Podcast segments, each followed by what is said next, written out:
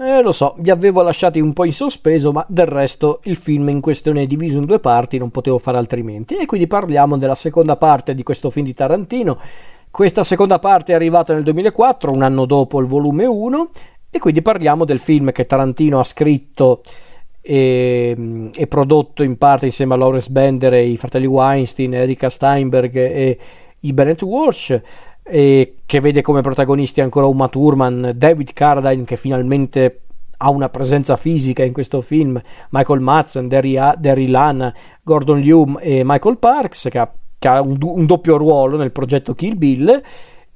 e quindi parliamo del ben amato Kill Bill volume 2. Kill Bill volume 2 che appunto fa parte del dittico cinematografico di Tarantino intitolato Kill Bill è un film che riprende praticamente da dove avevamo lasciato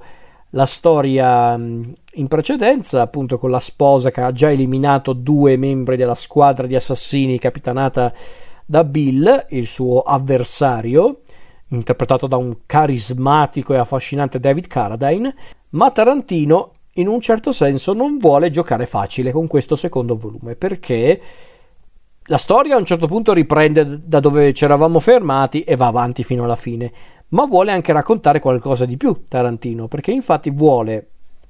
da una parte raccontare il benamato massacro ai due pini, il massacro che ha dato inizio alla vendetta della sposa nei confronti di Bill e degli altri suoi scagnozzi, e poi c'è anche la storia di come la sposa è diventata la macchina omicida che abbiamo visto in questi film, ovvero il suo addestramento con il ehm, maestoso maestro di arti marziali Pai Mei per poi passare appunto all'ultima fase della vendetta di, della nostra protagonista, la nostra sposa, che qui peraltro ha anche un nome finalmente, ovvero Beatrix eh, Kido. E quindi vediamo appunto come Beatrix eh, si vendica degli ultimi membri rimasti della squadra degli assassini e poi il suo ultimo confronto con Bill. Confronto che non si risolverà nel modo più banale possibile, anzi sarà molto sorprendente. Allora, che dire, io l'avevo detto nella puntata scorsa, per me questo è uno dei miei preferiti di Tarantino, è forse una delle migliori regie di Tarantino in assoluto, qui c'è forse anche eh, il gioco agli omaggi più sfacciato ma anche più bello del cinema di Tarantino, perché chiaramente anche il, il volume 1 aveva tanti riferimenti a tanti film, al film che ha sicuramente ispirato più di tutti eh, il progetto Kill Bill, ovvero Lady Snowblood, a sua volta ispirato a un manga che in effetti viene citato apertamente nel film precedente dal personaggio di Lucy Liu o Ren Shi ma ci sono anche tanti riferimenti a, a, ai film di Bruce Lee, ma per dire anche a, anche a, serie tv come per esempio la serie del Green Hornet. Ehm, e qui invece in, nel volume 2 ci sono ancora degli elementi legati a Lady Snowblood, qualcosina anche da altri film ehm, eh, anche film giapponesi come per esempio un altro film molto apprezzato da Tarantino che è Battle Royale, ma soprattutto qui, qui abbiamo tantissimi riferimenti agli spaghetti western, al western in generale, ma soprattutto agli spaghetti western. C'è qualche elemento di John Ford, c'è una citazione a Sentieri Selvaggi, ma soprattutto c'è tantissimo di Sergio Leone. Sia per quanto riguarda citazioni musicali, basti vedere nella colonna sonora tanti brani di Ennio Morricone dal buono il brutto cattivo, ma c'è anche per esempio una scena in cui c'è uno dei pezzi più belli di Morricone, ovvero l'Arena, proveniente dal mercenario di Corbucci. Quindi c'è tanto del western in, ehm, in, eh, in eh, Kill Bill volume 2, anche nelle atmosfere, negli stessi personaggi, e qui i personaggi diventano finalmente affascinanti e secondo me alcuni tra i più belli del cinema di Tarantino, perché qui finalmente abbiamo un maggiore approfondimento dei rapporti che Beatrix aveva con bene o male un po' tutti i suoi ex colleghi, soprattutto Bill che era anche suo amante. Impariamo a conoscere anche i suoi bersagli, quindi da una parte abbiamo Bill, il grande capo di questa organizzazione di assassini che si presenta in maniera molto affascinante, suadente, ma di fatto è un bastardo come pochi, però David Carradine lo rende talmente affascinante e carismatico che a volte ti, ti dimentichi che questo qua è un assassino a sangue freddo. Abbiamo anche i personaggi incrociati un po' brevemente nel, nel, primo volume, ovvero Bud, Michael Madsen e El Driver, Daryl Hannah, personaggi anche questi fantastici. Da una parte abbiamo Bud, interpretato da un Michael Madsen perfetto. Secondo me, qui è il personaggio di Michael Madsen per Tarantino in assoluto. Bud, che è il fratello di Bill, questo mm,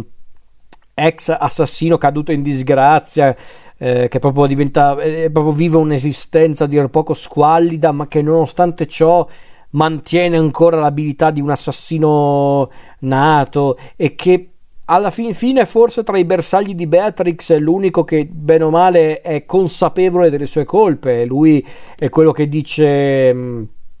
quella donna merita la sua vendetta e noi meritiamo di morire ma la cosa vale anche per lei. Come dire oh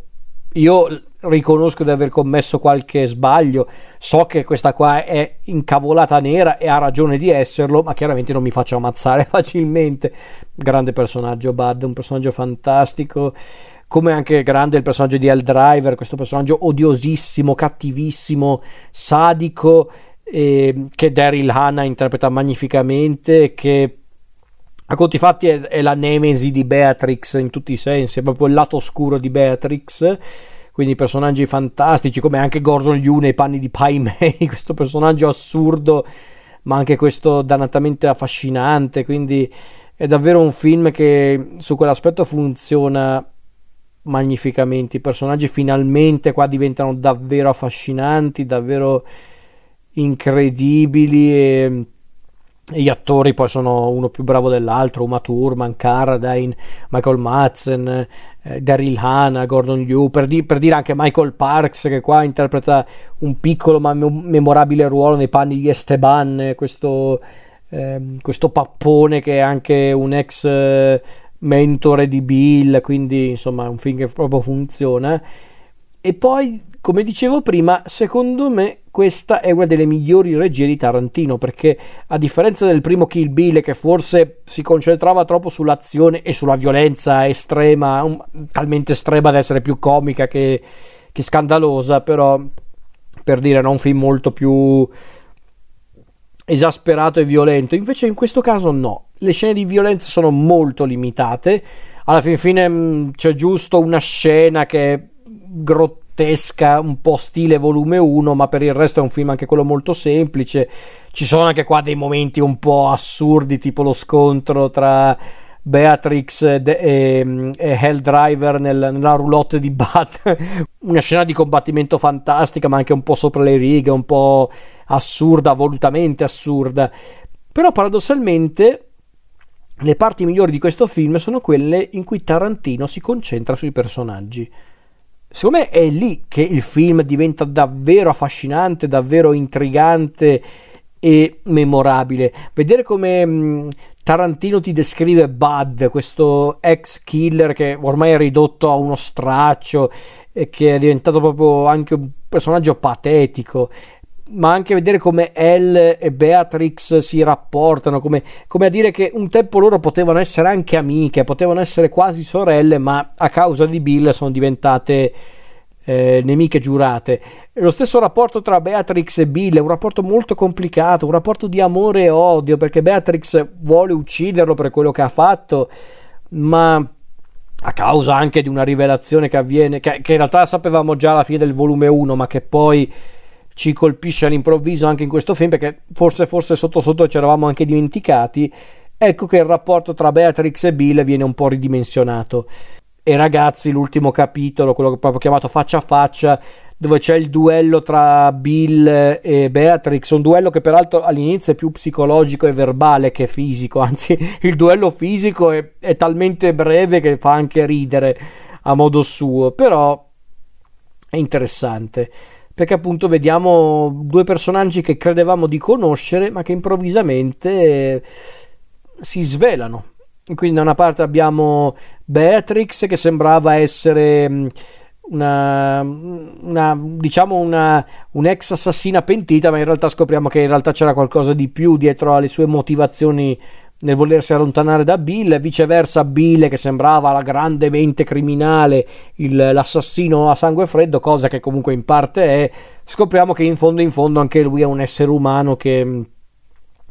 che, che, appunto ha fatto quello che ha fatto per motivazioni umane per l'appunto. È un film eh, davvero incredibile il, il, il, secondo volume di Kill Bill eh, perché davvero per gli attori per, eh,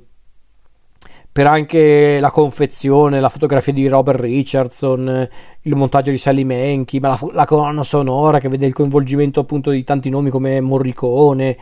eh, oppure mm, c'è anche qualcosa anche di Luis Bacalov, eh, Johnny Cash, eh, e poi c'è anche tutta quell'ultima parte con eh, questa canzone che è stata prestata a Tarantino da, dal, dal, suo amico e collega Robert Rodriguez, insomma è davvero un grande film. E questo davvero è, potrei dirlo senza ombra di dubbio uno dei miei preferiti di Tarantino. Magari essendo un film diviso in due parti non arriva a, a livello personale ai livelli di Jackie Brown, di Bastardi senza gloria e di Le Iene, però va subito dopo questi, perché davvero questa secondo me è la miglior regia di Tarantino, una delle migliori regie di Tarantino, chiariamoci, e questo secondo me è un film che davvero mostra anche l'abilità di Tarantino come narratore, perché davvero qui secondo me i momenti migliori non sono tanto le scene dinamiche, le scene un po' assurde e divertenti, ma come Tarantino ti descrive i personaggi, come Tarantino ti fa grande cinema. Peraltro grande cinema anche molto terra terra, perché non è che Tarantino ti, ti mostra il completo retroscena di Bill, di Beatrix, di Bud e di Elle. Ti dà semplicemente le informazioni fondamentali, essenziali per comprendere i personaggi, apprezzarli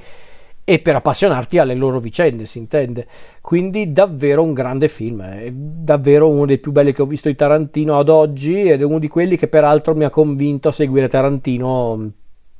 praticamente da Grindhouse in poi, perché è davvero un film che mi ha colpito molto profondamente.